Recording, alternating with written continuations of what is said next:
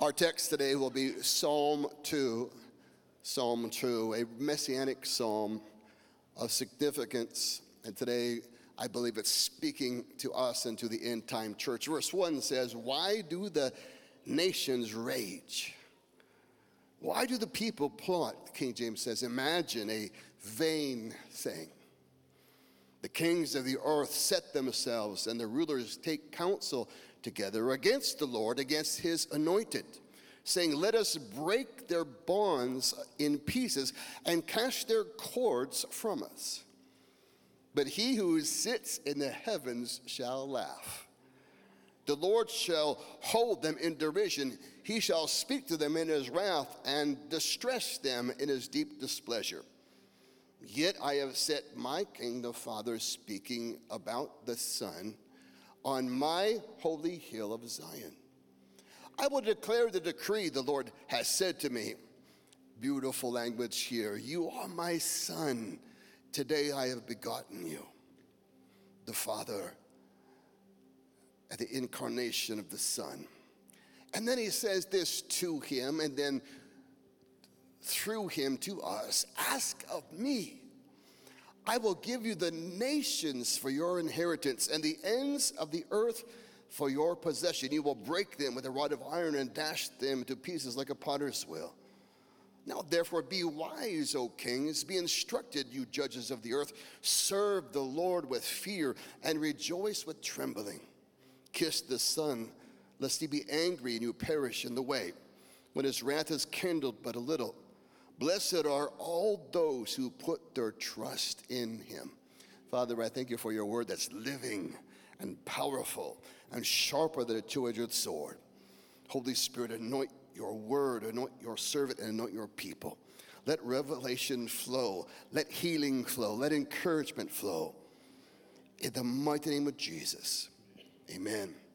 This great messianic psalm has so much rich truth to us.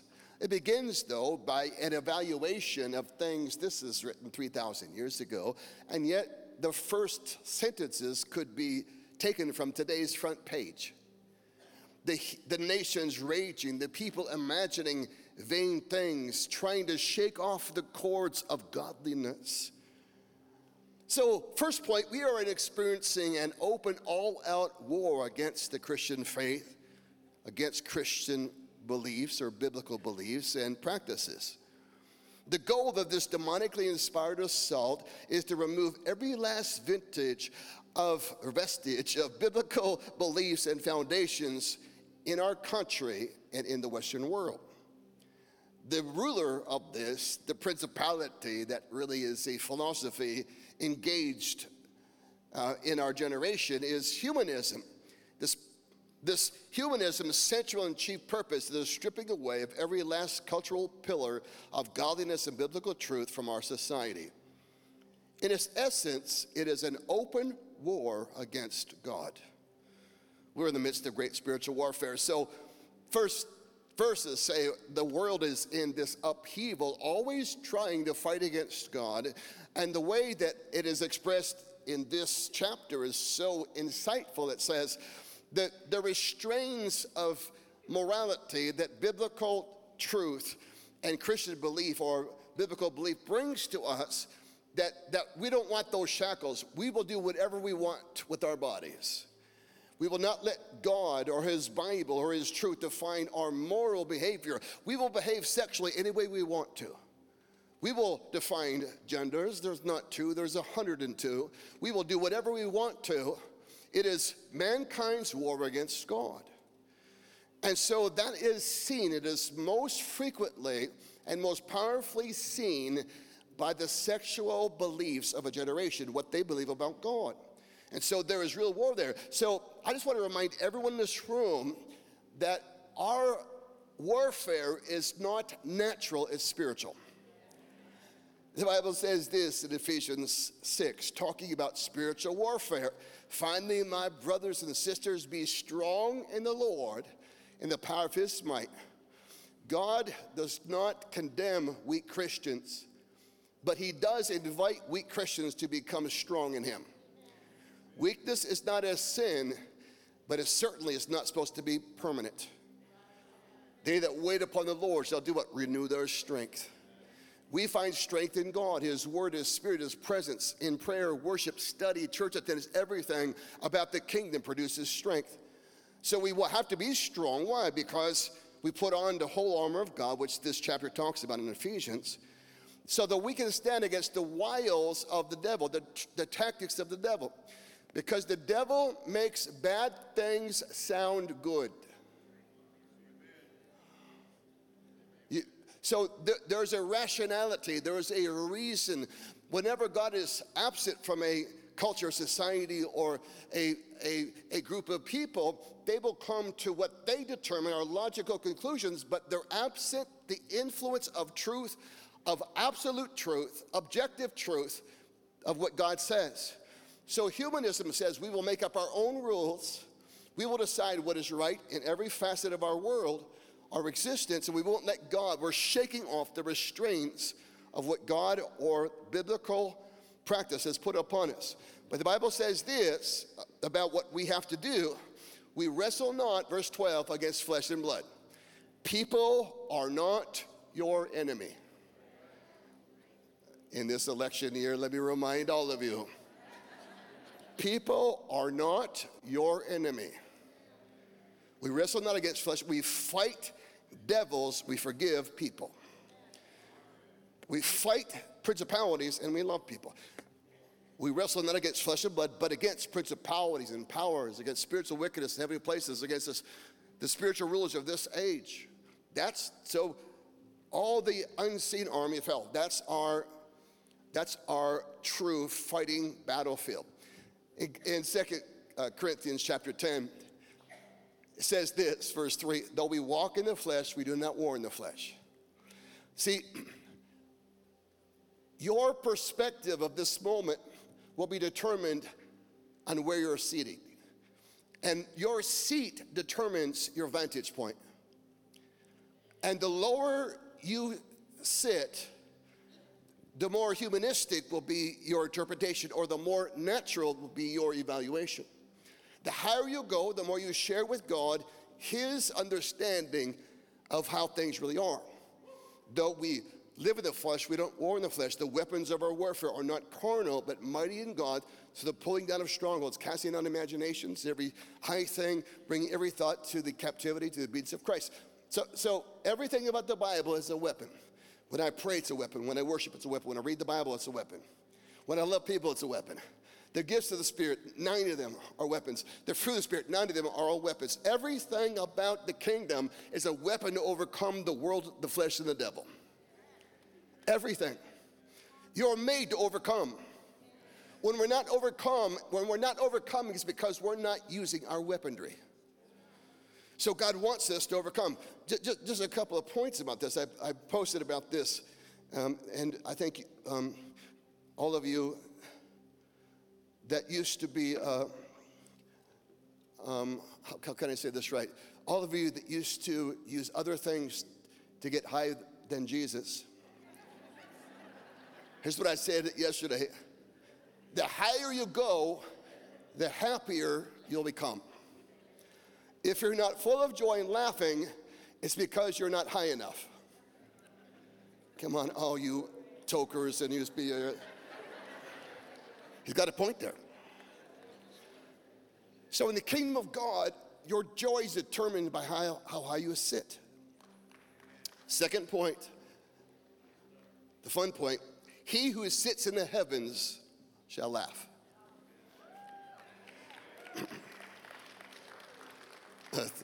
Five happy people, it's true. The Bible says this in Ephesians chapter 2, we are seated presently, currently, with Christ in heavenly places. So my vantage point from there is different than my vantage point from here. So we see things differently when we're seated in our righteous place, our revelation place, our heavenly place with Christ. So as believers now, joy is not just a little blessing God wants you to have twice a week for 3 seconds. Joy is your constant companion, and joy is your necessary weapon, because the Bible says the joy of the Lord is your strength. When joy leaves, weakness comes. And so joy is the sound of victory. Joy is the spirit of victory. So joy is knowing you're going to win the game before the whistle starts. Come on, for all you Super Bowl fans. Joy is knowing your team's going to win today before the game starts. For all your Suns fans, I don't even want to comment about the Suns right now. Watched the game last night, had to pray for half an hour just to recover. Some dude named Stephen Curry ruined my night. If he wasn't a believer, I'd be, but he loves Jesus, so God bless him. So joy is the evidence I believe God's promises that I'm living in victory. When joy leaves, is because I've accepted the belief that defeat is in my future. Well, joy's here. Got it. Got it. Joy, joy, joy. So joy is necessary. The Bible says in Romans 14:17, the kingdom of God's not eating or drinking, but righteousness, peace, and joy through the Holy Spirit. That's God's promise to us as believers. The Bible says in Psalm 16 that God's presence has fullness of joy. Pastor, what is fullness of joy? Fullness of joy is when your face shows it. Have you ever talked to someone and they say they're happy and their face is like? No, there's somewhere between 34 to 37 muscles involved in smiling. The reason why some of you are sore for a week when you pose for pictures is that you don't smile enough.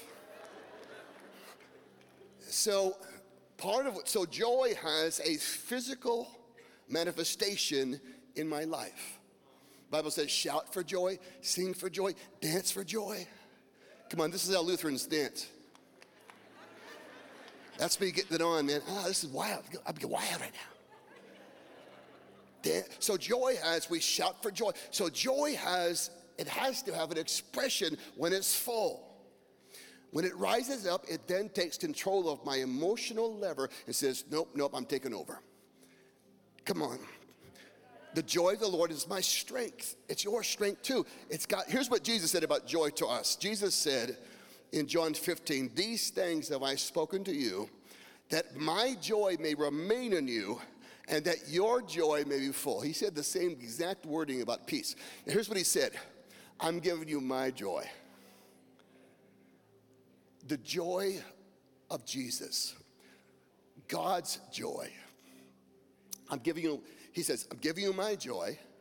Now, the moment he gave it to me, it became my joy. I became the steward over that joy. Now, if I'm not living in its full expression, it's not joy's fault. It's because I'm not empowering it. I'm not living in its potential. I've somehow diminished its bright light from shining in my world. So it's my joy now, and I'm the steward of it, and Jesus wants it to be full. Now, my wife loves the TV show The Chosen. And you know, every week she's telling me about the new episodes, and I try to watch whenever I can. And one of the things I liked when I just peeked at it a couple times was I liked that Jesus was not morose. He wasn't miserable. He wasn't unhappy. Because if you look at the Renaissance, if you look at the Middle Ages, when most of our religious arts come from, you cannot find a smiling Jesus. It's impossible. He's sour, he's serious, he's tearful, he's sorrowful. And so the picture that religion paints of Jesus is inaccurate.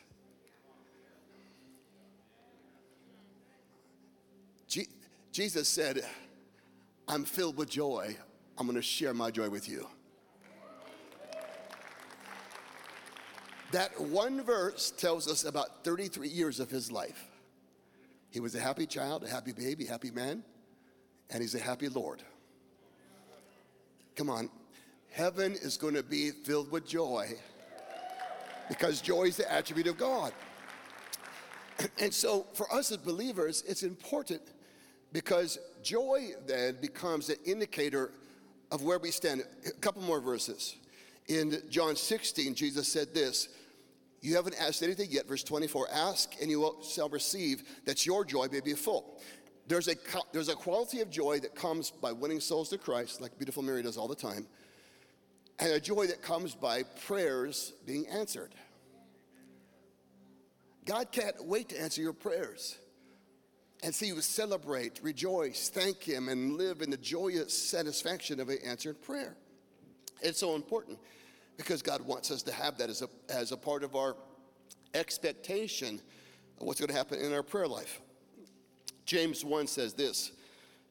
It's such a great pastoral passage. He said this, "Family, count it all joy when you fall into various trials." Now, so the religious reading of that would be, "Hey man, when God's torturing you, act like you like it." But life is imperfect because sin polluted the world and Satan's active in the world. And so anything good that happens here has the fingerprints of God on it. But trials are a part of all of our story. And so when trials come, how can I count it all joy? By knowing something. Knowing that the testing of your faith produces endurance, perseverance. So I'm going to be a better Christian after the storm than before it. I'm going to have more Jesus, more truth, more revelation. When you know going into the battle you're coming out with spoils, you can have joy going into it.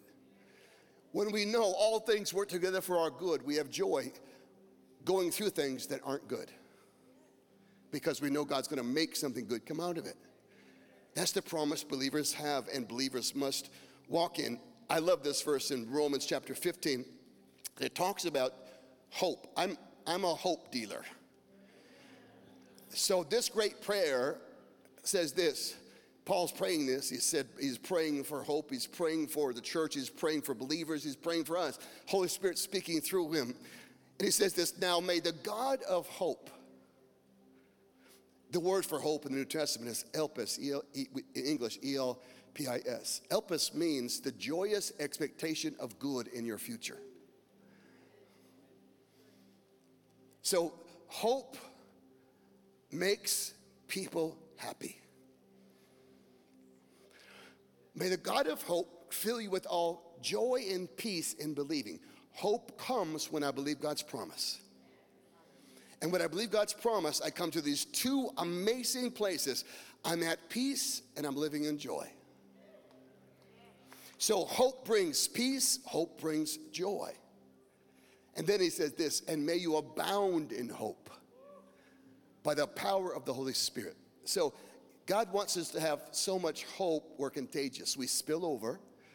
And that part of that would be by having by our souls being under the mentorship, the government of peace, but also that we're splashing out the fountain of joy everywhere we go.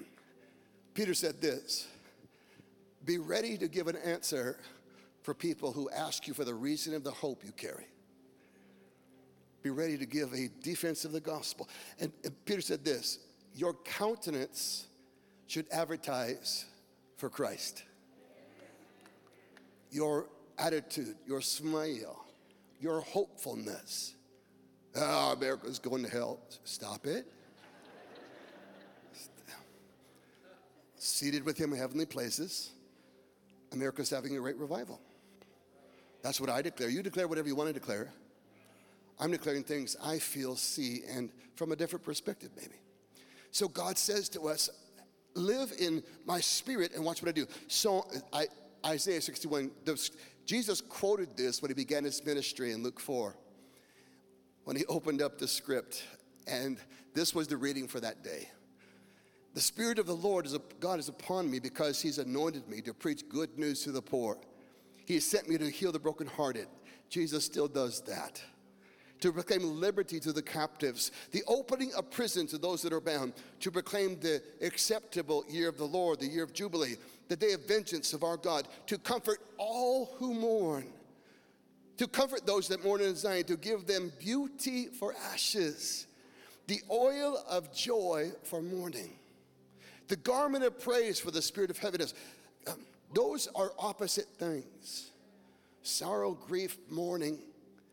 And God says, I'm going to anoint that soul with joy. And people will say, how can you have no circumstantial reason for your joy except Jesus? Joy, Jesus on you. So God anoints us with a superior heavenly virtue that's greater than our circumstantial, the evidence of our circumstantial conditions. And he says, you can live in this joy. Okay, so I say it like this. It's not profound, but it's original. You can be happy when life is crappy. Okay? So that means this. There's nothing stronger in this world than joy. There's no sadness. My beautiful grandchildren, and Isabella's here today in London, so they only know a happy puppy, 18 down to 1 year old. But I was seriously, manically, suicidally depressed for a couple of years, 2.5 years. So Jesus poured some oil on me. And I was watching with those two beautiful girls now. They're teenagers now, 17 and 14, but we were watching, 17 and 15, we were watching Frozen. They'd come over to the house, and they're like 6 and 4. And what do you want to do, girls? We want to watch movie Frozen. Well, that's great. We've only seen it 47 times. I want to see it. So we're watching the movie Frozen, and London jumps up in my face, grabs my cheek, and says, "Papa, you're the funnest person in the whole world." That's going on my tombstone. Here lies the funnest person in the whole world. Now, my point is this. Jesus can make your heart laugh again. I don't know what you've been through. I don't know what you're going through. You're going to get your joy back. You're going to get your laugh back. Last point. The Father then introduces to the Son the authority he has been given. And through the Son, to the church, he says this. In verse 8, ask of me, and I will give you the nations for your inheritance, and the uttermost parts of the earth for your possession. Now, there's something here. I don't know what you're asking for, besides your team to win today. It's fine, you can pray. We'll see who prays the strongest. But the church has to stop playing defense. Oh, Jesus, just help us get out of here. The world's going to hell. It's getting worse, worse, worse. I know you're coming soon. Please come soon. Well, I pray he comes soon. But in the meantime, let's ask for nations. Come on. So what are you saying, Pastor Mike? Well, I believe we're in the beginning stages of the greatest spiritual awakening in human history. The church must not lose sight of her calling and mandate to win souls and transform culture. This is the time to pray big prayers. This is the time to ask for nations. This is the time to believe for your family's salvation. Let me start there. Pastor, you don't know my family. I got atheists, I got Satanists, I got people that hate God, they hate me. Isn't it awesome? You get to see all of them saved. If God invites us to ask for nations, my friend, you can ask for your family. As for me and my house, Joshua said, we will serve the Lord. Believe in the Lord Jesus Christ, you shall be saved, and your household. Paul told the jailer at Philippi. So God wants us to pray prayers that are attached to God's heart. It's time for the greatest harvest of souls in history. The harvest cannot happen without the church being on the same page in faith, prayer, and practice. My Mary is finding, so my wife's a tenacious soul winner. If you are selling something in our door, you're going to get saved. What happened? Oh, they were selling me something. I don't know what it was, but I led them to Christ. So she's, and we're finding out that people are so open. And it's so important because the culture is trying to turn everyone against each other. But the church must see this as a harvest season and not a division season, not the opposite season. It's harvest time. And God said to the church, what? How come the church isn't asking me for big things now? Well, the church is taking a lot of hits, a lot of things happen. And I'm counseling some pastors going through a lot of stuff, a lot of people going through stuff. The church must not lose sight of our mandate, our inheritance, and our rightful authority. We asked for a great awakening in this country. The devil can't stop it. He can't stop it. We asked for revival in Phoenix. The devil can't stop it. The devil cannot stop what God's about to do. Okay, so let's then go back to living in joy. This is your year to laugh again. Come on, you're gonna get so happy you laugh at my jokes from now on. Even when they're not funny. So God is empowering you to escape the prison of circumstantial negativity. And I just want to say to you, if you're a news junkie, you can't be happy. Because the news media is designed to produce fear to keep you addicted. It's addictive. But it also keeps you psychologically overwhelmed and anxious. It's impossible to be a happy person when you're watching hours of media, especially hours of news. You have to govern what you watch. You with me? Now, and you have to protect what comes in. So joy is your weapon to overcome fear.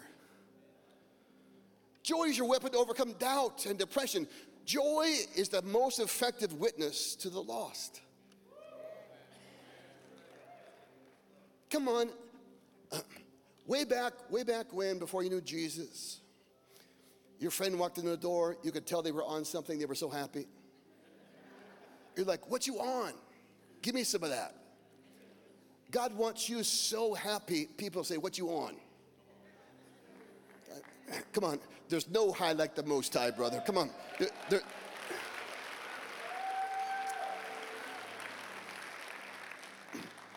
When I'm living in joy, I'm attached to God's heart, and I start unleashing prayers that shake the world. Because now I'm living with a sense of victory, seated with Him in heavenly places, looking at life through a different prism, a different perspective, and that I talk differently when I'm seated higher. I pray differently when I'm seated high. And you can tell what's going on. Joy is your inheritance, joy is your strength, and you're getting your joy back. You're getting it back. Come on, you're getting it back. I travel the world. More than anything I do, I share hope. The whole world, I'm a worldwide known hope dealer. My story is hopeful. A comeback story. My countenance and behavior is hopeful. My family's testimony is filled with hope. And listen, I don't know what you're going through, but God's not done in your story. And the Lord does not want you to waste. I wasted 2.5 years being miserable, being really unhappy. And I didn't have to go through that. I'm glad the Lord raised me up out of it. But I don't know what you're going through, how long it's lasted. I just know it's time to be free. And Jesus said, the Spirit of God's upon me to set captives free. Picture that prison cell door opening. Come on out. So Joy says, come on out. Why? I know the kids are crazy. be happy anyways. Well, Pastor, I'm believing for a spouse. Please be happy before they come. No, I didn't infer it. I'm very happy. Well, when you put all your happiness on some event or some person, it will always disappoint you. When your happiness comes from God, it will never disappoint you. Thank you for listening to me today. Church, if you stand on your feet, please.